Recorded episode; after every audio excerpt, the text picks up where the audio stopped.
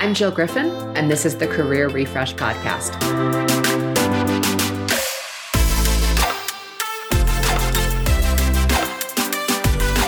I'm a former media and marketing executive turned career strategist and strengths coach. I spent my career working my way up and through the ranks of global organizations and startups. And today, I show others how to do the same. Join me each week as we discuss the strategies to leverage your strengths, increase your confidence and visibility, and reset your career with actionable steps towards a finer future. Ready? Let's do it.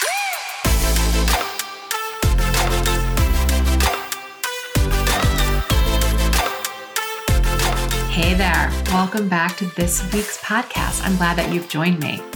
I want to start by telling you that we are actively enrolling for my Amplify Your Strengths career coaching group program.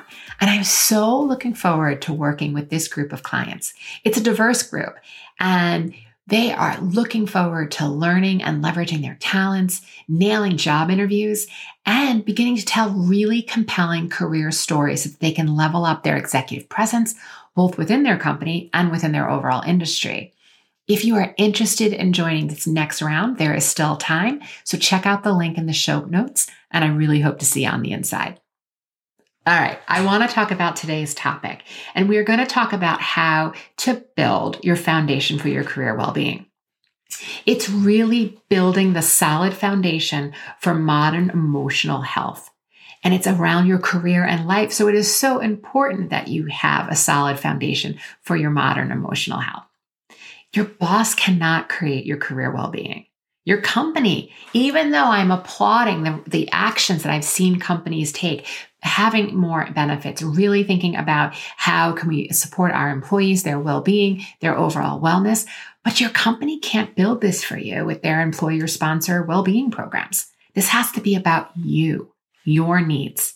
This, this career well-being has to be built from a strong foundation of mindset, clarity, and actions. And it has to come from getting clear in what you want professionally.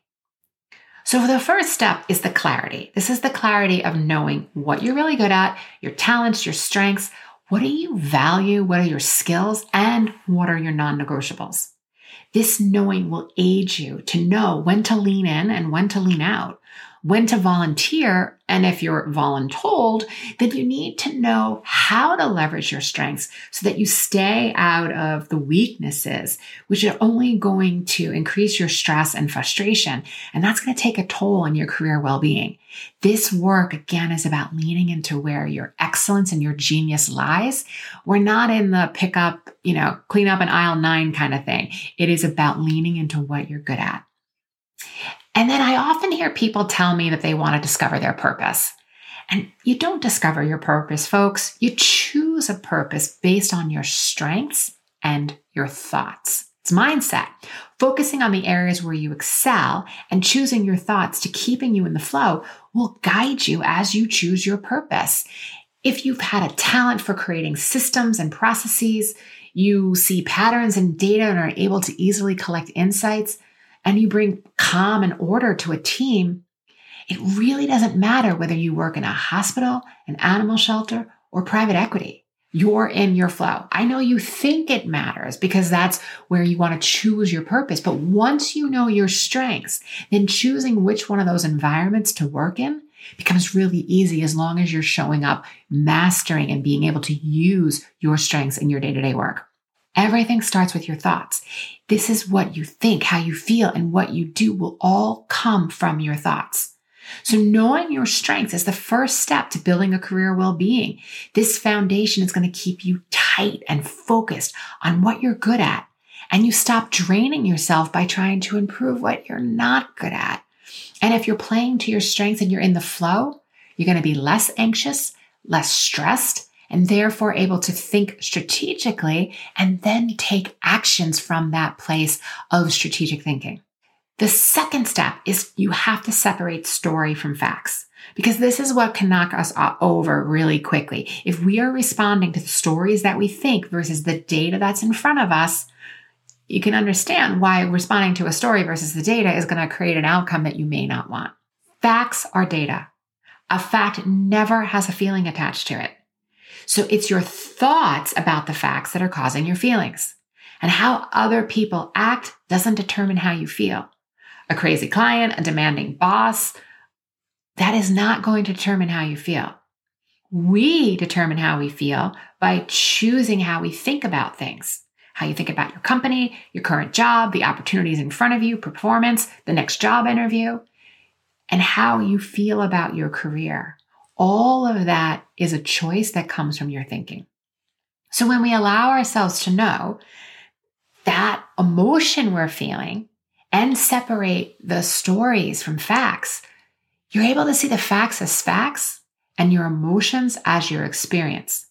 And that's when you start to get agency over your career well being because you stop trying to control everything. And if you remember that your thoughts are what are causing your feelings, thoughts are just sentences that are in your mind and they're causing your emotions.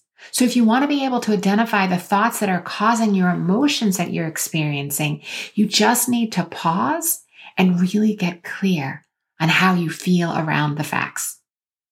This doesn't mean you're going to change all your thoughts that you be happy all the time. It just means that you know the true cause of your emotions comes from your brain, not the facts. And once you understand that, you then can change your brain as much or as little as you want. This is what's going to bring agency. That's the freedom.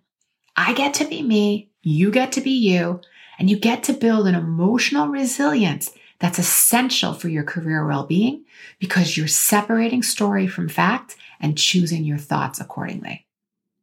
All right, the next step is about your mindset and your ability to challenge your thinking and a willingness to think in possibility about the future. Thinking of your future self helps you make decisions for where you are in your career today. It is how you create the decisions you want from your career well being. It is what you want. If you want to be promoted, what do you need to do today? If you want to land that opportunity, what decisions do you need to make today? And when you are thinking about future possibilities, you don't hide. You may hide in the present. You may hide today. You may feel a little uncertain or not sure, and you may feel a little bit like hiding and being smaller. But when you are in the future, you go all out because you're thinking about what's possible. You're setting goals for yourself. You're facing challenges. Future possibility creates positive emotions because you're thinking with those positive emotions. You're creating excitement, pride, determination, focus, inspiration. And when you take actions from those positive emotions, you're really building a healthy career well being. Your mental health is what you think, and your emotional health is what you feel. Your career well being is how you think, feel, and act. And there is nothing more important than your emotional health. So building a career well-being that is based on your mindset, getting clarity, knowing, choosing your thoughts wisely is how you build a successful career for yourself. Okay, my friends, if you are looking for support while you are building your career well-being, I can help. I have a group coaching program starting and the details are in the show notes. I can help you leverage what you're good at, increase your visibility, get the job interview, land the job offer, create the career narrative, and build a bigger and brighter future for yourself using my proven tools. If you want in, check out the links in the show notes. All right, everyone, have a great week, and I will see you next time. Thanks for listening to the Career Refresh Podcast. If you're enjoying this podcast and you want more career and mindset tips, get on my email list by going to jillgriffincoaching.com. I'll also put that link in the show notes. But before you go, please rate and review this podcast as it helps me get the word out to people everywhere so they can also thrive in the workplace. I'll see you next time.